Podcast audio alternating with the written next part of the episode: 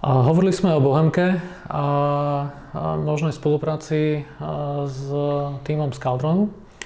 A fakt je ten, že mm, vtedy, keď sa tie herné konzoly lámali, boli naozaj ťažké časy pre, pre veľa developerov vo svete a vlastne veľa developerov ukončilo svoje pôsobenie v tomto biznise a nám to vlastne hrozilo tiež. Tak mm, museli sme pristúpiť k tomu, že niektorým zamestnancom sme museli dávať výpovede, aby, aby sme jednoducho ušetrili finančné prostriedky. Mali sme tam šťastie ešte to, že v top line sme mali rozbehnutú dlhodobú spoluprácu na jednom veľkom projekte, takže vlastne jedna veľká časť týmu sa, sa presunula na, na aktuálny projekt, ktorý sa robil ešte istý čas aj potom, ale žiaľ Bohu eh, zahraničný partner, pre, ktorý, pre ktorého sa ten projekt vyrábal, paradoxne už, už hra bola správená, odstúpil od spolupráce a vlastne to dielo a nikto, nikdy neuzralo svetlo sveta. Takže toto boli veci, ktoré nám pomohli preklenúť túto kritickú situáciu a samozrejme mm, veľmi, veľmi nám pomohla aj spolupráca s Bohemiou Interactive, kedy sme sa dohodli o vzniku Bohemia Interactive na Slovensku s tým, že, že časť skúsených vývojárov posunieme do novozaloženej firmy. No a vlastne mm, táto spolupráca bola primárne zameraná na mm, dokončovanie a konverziu e, Daisy pre Xbox a PlayStation. Toto našťastie prebehlo úspešne. Fakticky všetci ľudia z Caldronu sa nakoniec dostali pod e, krídla Bohemia Interactive. Tá fluktuácia medzi ľuďmi tam bola naozaj minimálna aj, aj čo sa týka minulosti, takže ten tým bol veľmi súdržný a, a držal pokope ako sa len dalo.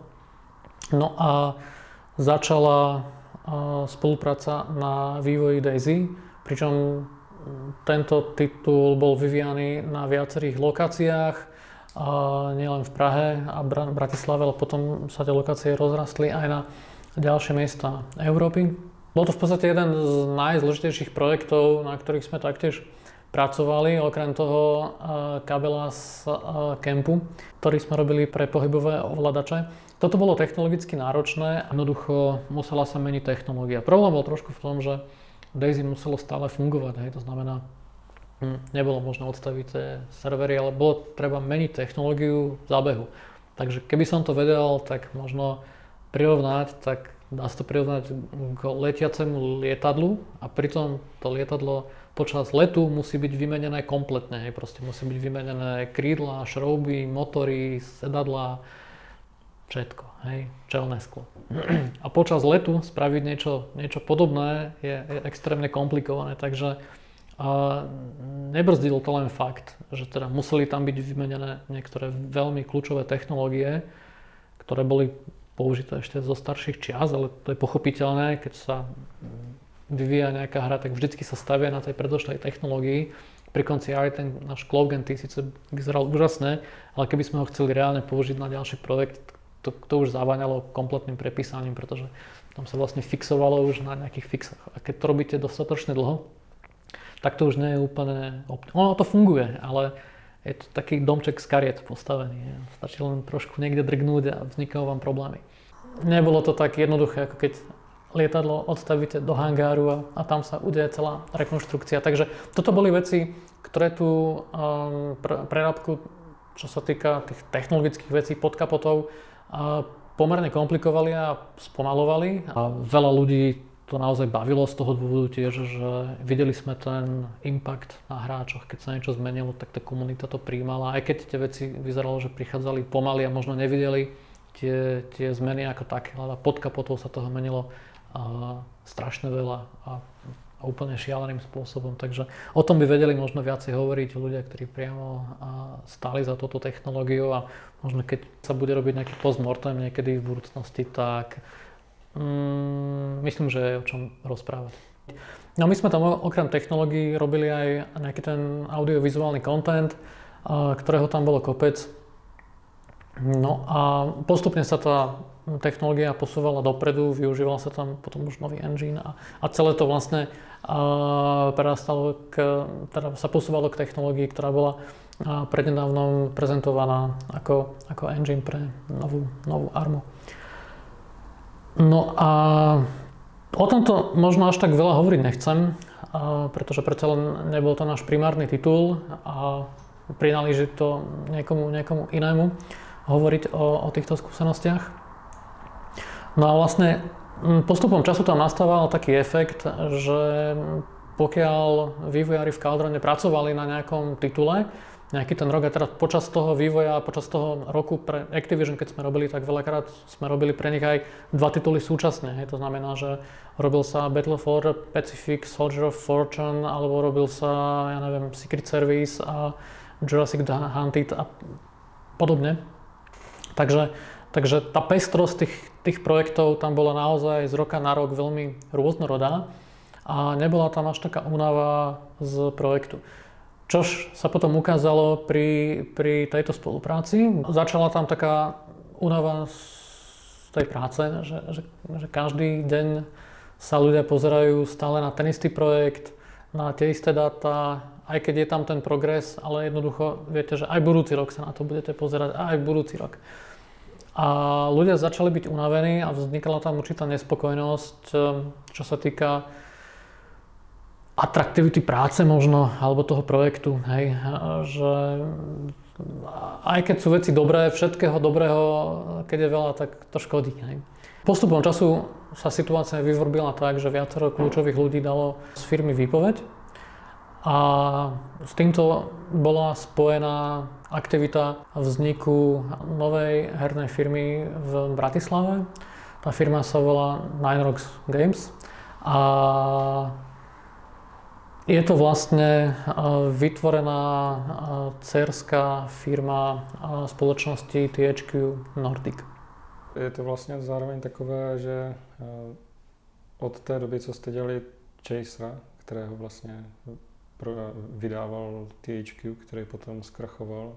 Aj. Tak teďka jste se k ním tak no, obloukem zase... Jode sa v podstate...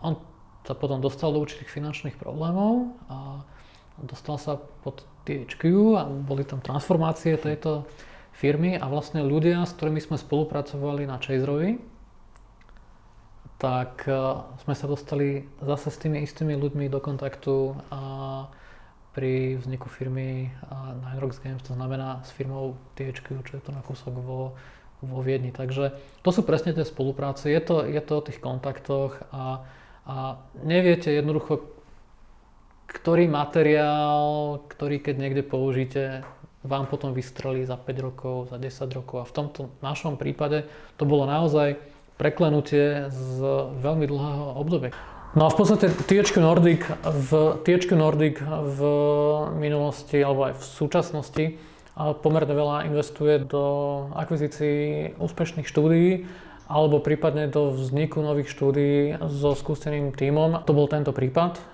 kedy tu teda vzniklo nové štúdio a bola možnosť pracovať s ľuďmi, ktorí, ktorí mali dlhodobé skúsenosti v hernom priemysle. Z tohoto dôvodu e, tu činnosť e, Bohemia Interactive na Slovensku bola ukončená, kdežto e, väčšina zamestnancov prestúpila práve do tejto novovznikajúcej firmy. A Ninerox v podstate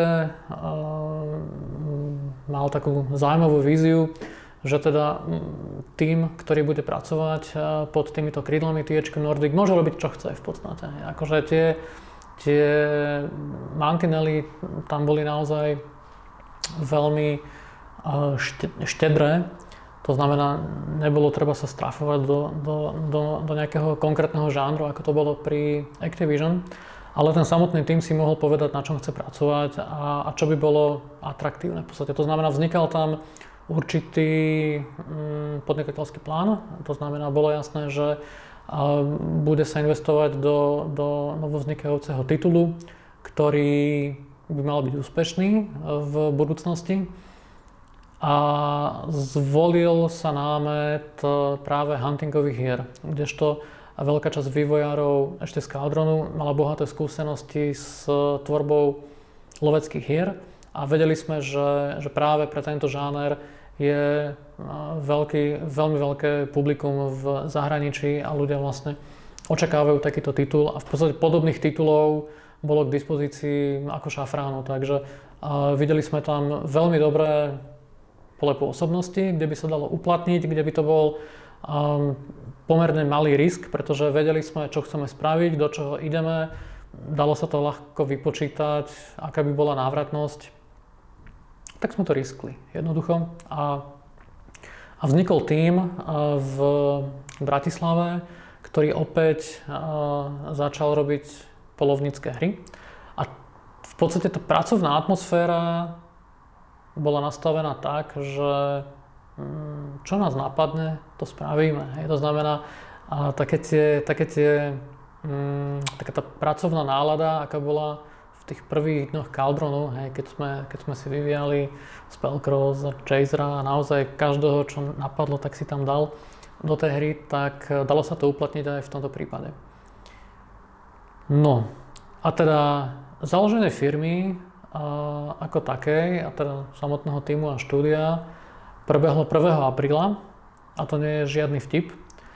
A keďže v tom čase, v roku 2020, e, eh, začal viac fungovať v Európe a na svete vírus COVID-19, tak v tom období začal aj lockdown. To znamená, otvorila sa nová firma, založil sa nový projekt, kúpili sa nové priestory, počítače, kancelárie a nikto nemohol nastúpiť do práce. Pretože bol lockdown, každý musel ostať doma a fakticky ten rozbeh toho projektu vyzeral naozaj tak bizarne, že, že keď sme sa ako tým chceli stretnúť, tak sme sa nemohli stretnúť všetci.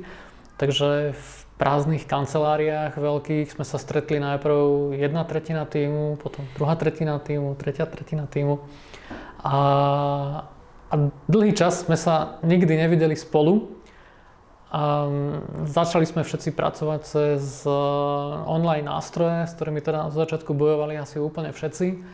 A mali sme to šťastie, že tá, že tá výroba mohla začať, aspoň takýmto spôsobom, pretože napríklad mm, čo máme kontakty na ľudí z filmového priemyslu, tak tam to bola katastrofa. Hej, tam na filmovom štábe, pokiaľ sa niekto kýchol, tak všetci museli ísť do karantény a, a točiť film bolo vtedy naozaj veľmi komplikované. My sme dokázali robiť v plnej produkcii, um, ako všetci herní vývojári v tom čase v podstate.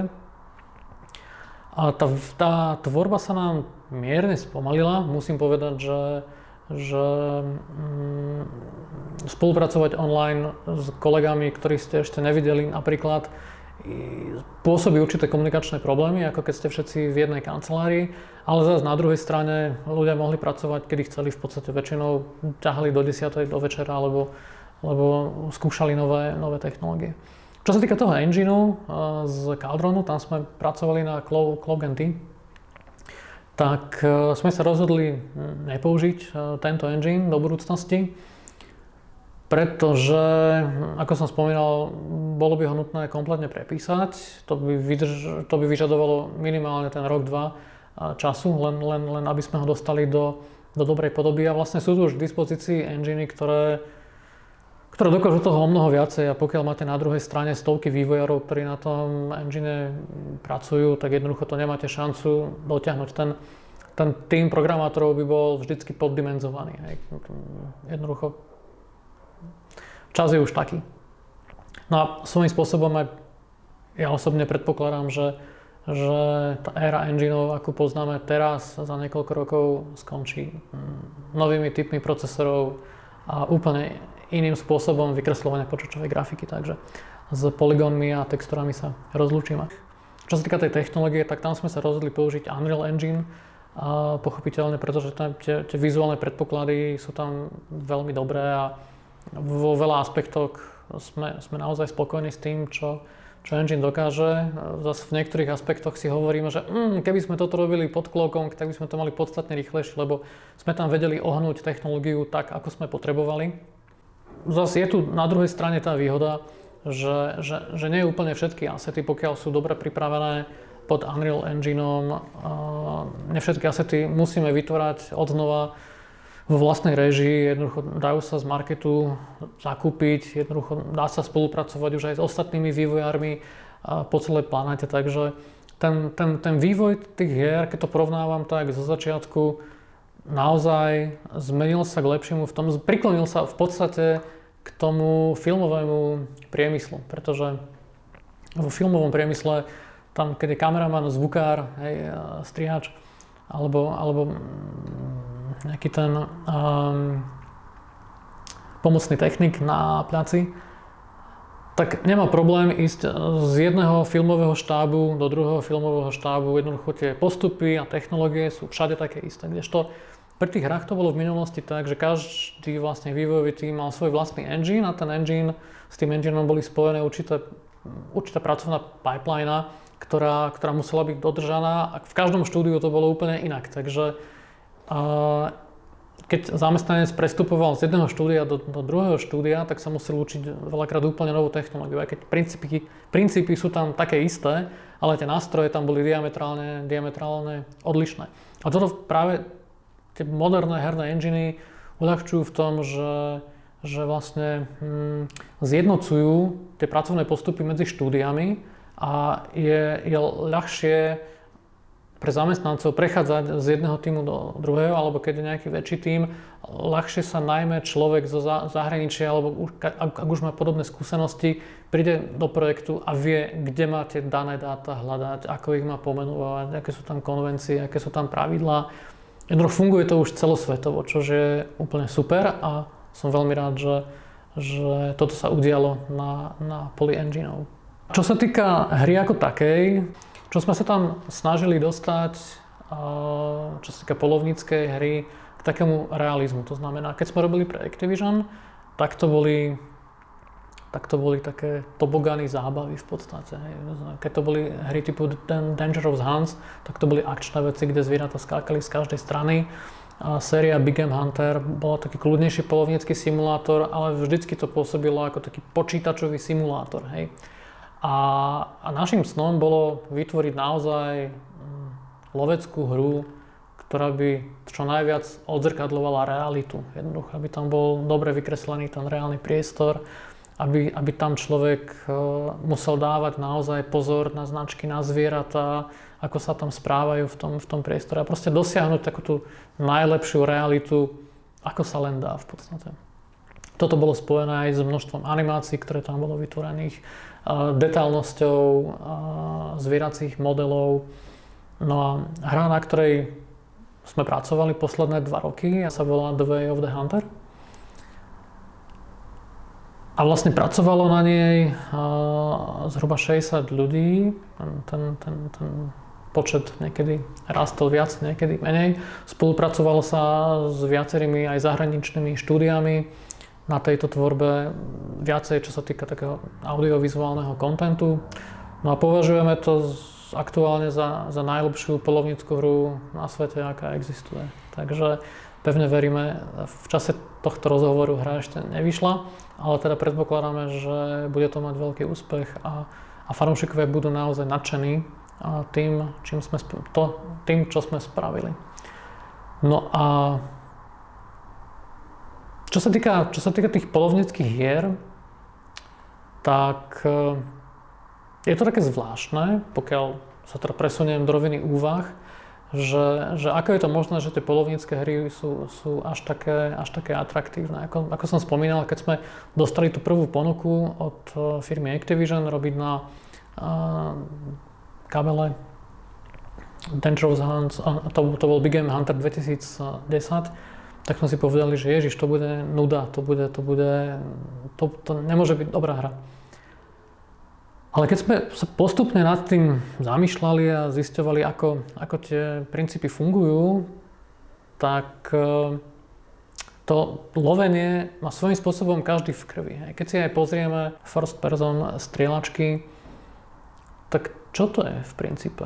To je tiež ten low, len teda na tej, na tej druhej strane tam človek nemá, nemá zvieratá, ale väčšinou, väčšinou ľudí alebo podobné charaktery. A ten lov sa nám pretransformoval na rôzne sféry. V podstate v minulosti vlastne tak, také, také tie prvé nálezy eh, kamenných nástrojov, tak myslím, že to sú až nejaké 3 milióny rokov do, do minulosti. A taký ten ani praveký človek, to boli vlastne taký a jak sa to opočlovek, to neboli, to bolo ešte nie, niečo medzi opicou a č- človekom, tak vlastne kamenné nástroje používali milión rokov hej, tie, tie pestné kliny bez toho, aby sa to nejako zdokonalovalo.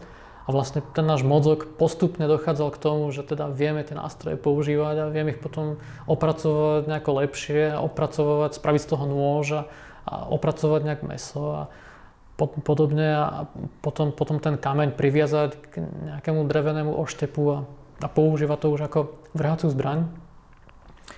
A, a vlastne ten lov začal v tom okamžiku, keď sme získali nejaké prvé zbranie do rúk.